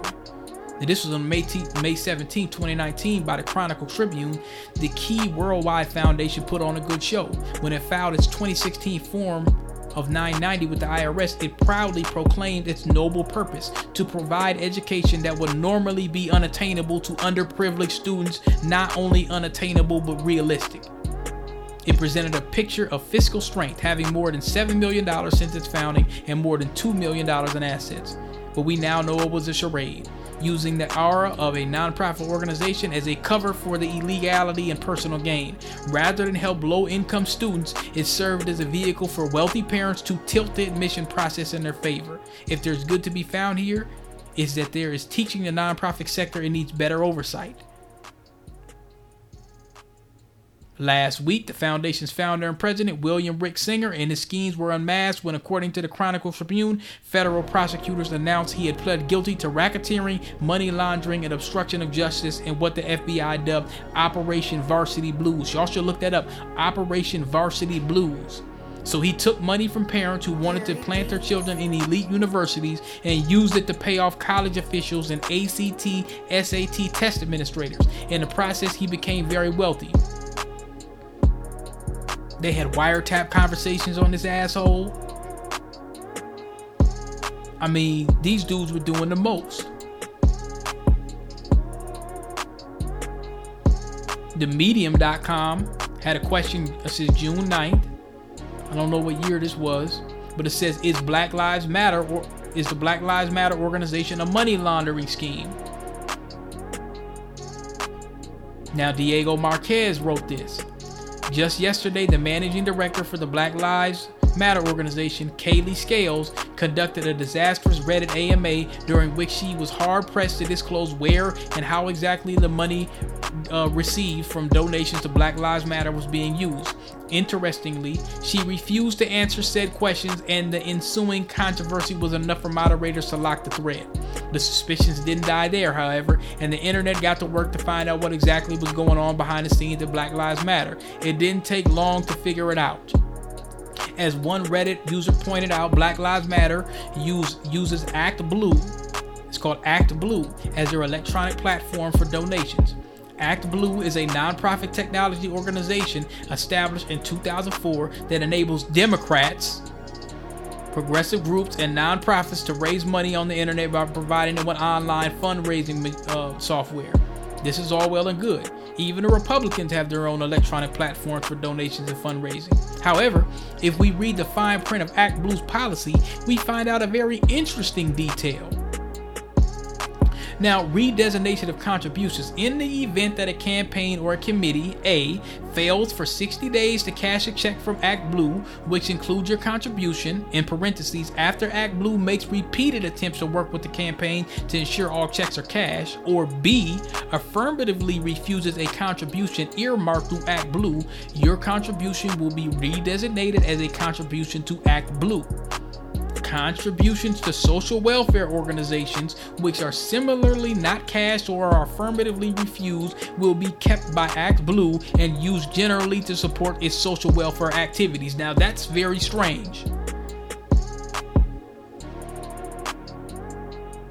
Contributions to charitable organizations which are not cashed or affirmatively refused will go to Act Blue charities.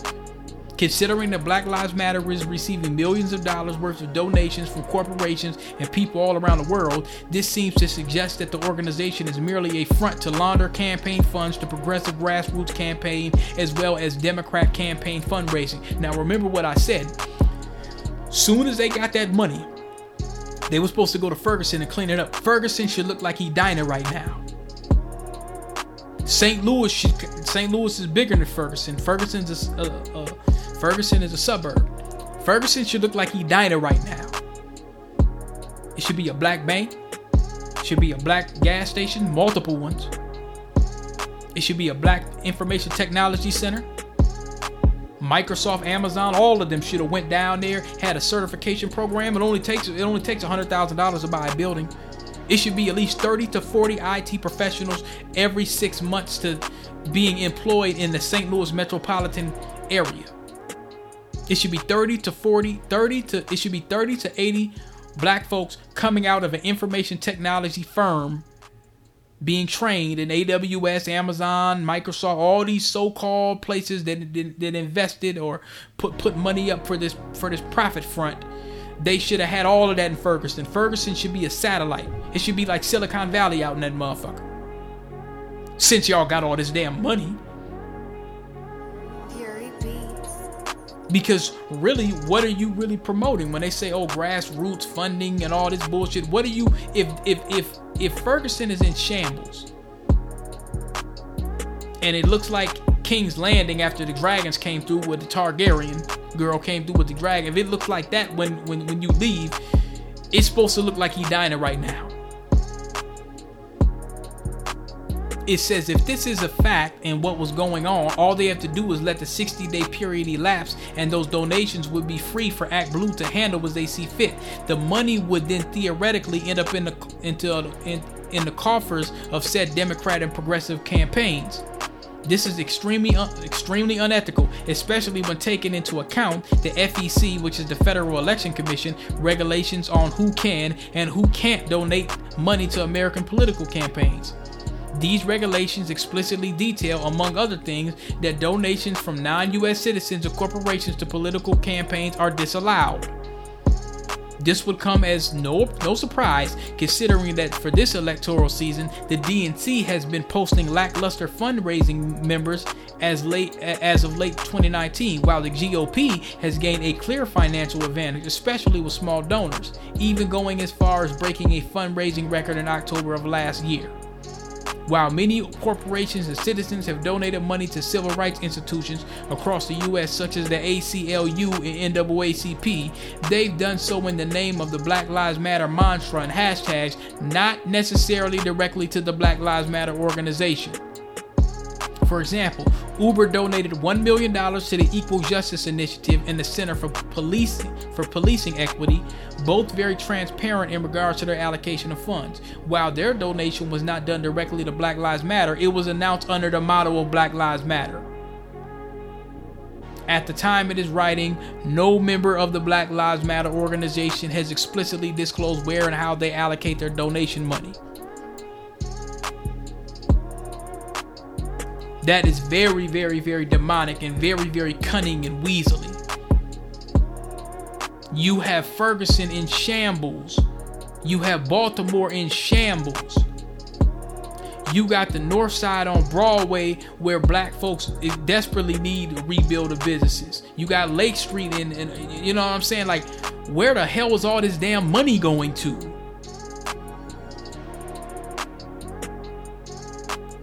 You have to answer that question. Oh, and let's ask another question, Nike, with your kneeling. Where did all that money go? Well, Bagland DP, you pocket watching. You don't want nobody to get no money. You don't want nobody to get a dime. That's the Popeye Chicken Negro spiritual people talking again. Shout out to Johnny Maurice for the COVID 19 scam. He put me on this. See, now, now I'm starting to think it's more scams with the Chinese coronavirus. If you go on Google and you put in any number, any three digits, and put in COVID 19, and he gave me up on this. Shout out to that nigga. If you go to the COVID, if you go to google.com and you type in any three digits and then COVID 19, you see all these these cases. It looks really, really strange. Very, very strange. Very, very strange. I got another article and we can roll out. There was something. Now, speaking of the, the coronavirus, there's nine hand sanitizers that may contain toxic methanol. The FDA warned. So now the FDA, they're saying that there's hand sanitizers. Like every time it's like a new scheme, it's something new that comes out about this shit. The Food and Drug Administration has warned that several types of hand sanitizer made in Mexico may contain methanol, a type of alcohol that can be toxic when applied to the skin or ingested. The FDA highlighted nine products from the Max- Mexican manufacturer Eskbiochem, S Deceive, though the agency did not say where in the U.S. the products were sold. The products are all clean hand sanitizer, Eskbiochem hand sanitizer, Clean Care, Lavar 70, The Good Gel, More Clean Care, Saniderm, it says when FDA researchers tested two of the products, Lavar Gel and Clear uh, Care No Germ, they detected methanol, the agency said in a statement on Friday. Now, they noted, however, that they were not aware of any reports of adverse reactions related to the products. but they just said that it was toxic. You see how they use and they switch up these little words? There is no safe level of methanol in hand sanitizer. It can cause skin, ir- uh, skin irritation and, if ingested, lead to a range of problems including headache, dizziness, blurred vision, kidney failure, coma, death, says the CDC. Now, how long have they known that? They've known this a long time ago. So, y'all need to go out here and go to www.dirkswipes.com to get your natural disinfectant wipes. www.derx.com. Or I'm sorry, www.derxwipes.com. It's a great, great business in uh, Minnesota that y'all need to check out. They're shipping straight out of Minnesota. Y'all need to check them out. DirksWipes.com. Now here's some. Here's another article I just came up on. Now that's why I say, oh, you pack a watching. No, y'all need to give this back to the former slaves. You, it shouldn't be no front groups. Shouldn't be no, oh well, we gonna we a buffer class. No. Want to know where all those corporate donations for Black Lives Matter is going? Here's the list. And then they said after George Floyd. Man, these bastards are something else. Airbnb, Airbnb, they said they giving half a million dollars to the NAACP and Black Lives Matter. Amazon, Waffles, Chicken and Waffle Amazon said that they got a total of $10 million to 11 organizations, including the ACLU, Equal Justice Initiative, and the NAACP. You notice that they try to, when they say they want to give some money, you see how they divert all this, all this to these bullshit organizations. You see that they don't never hit the grassroots. They don't go to where it started at. They start, they want to divvy it around. So I'm starting to really think it's some shell companies. They want to divvy it around so the money don't go where it needs to be. Apple, they said they donated to the organization, including the Equal Justice Initiative, the New York Post reported. However, it is unclear how much money Apple was donated. Away, a trendy luggage brand, donate money to the NAACP Legal Defense and Educational Fund, the Southern Poverty Law Center Action Fund, and the Bail Project. Now, these black folks are getting lynched. Who the fuck are these damn companies?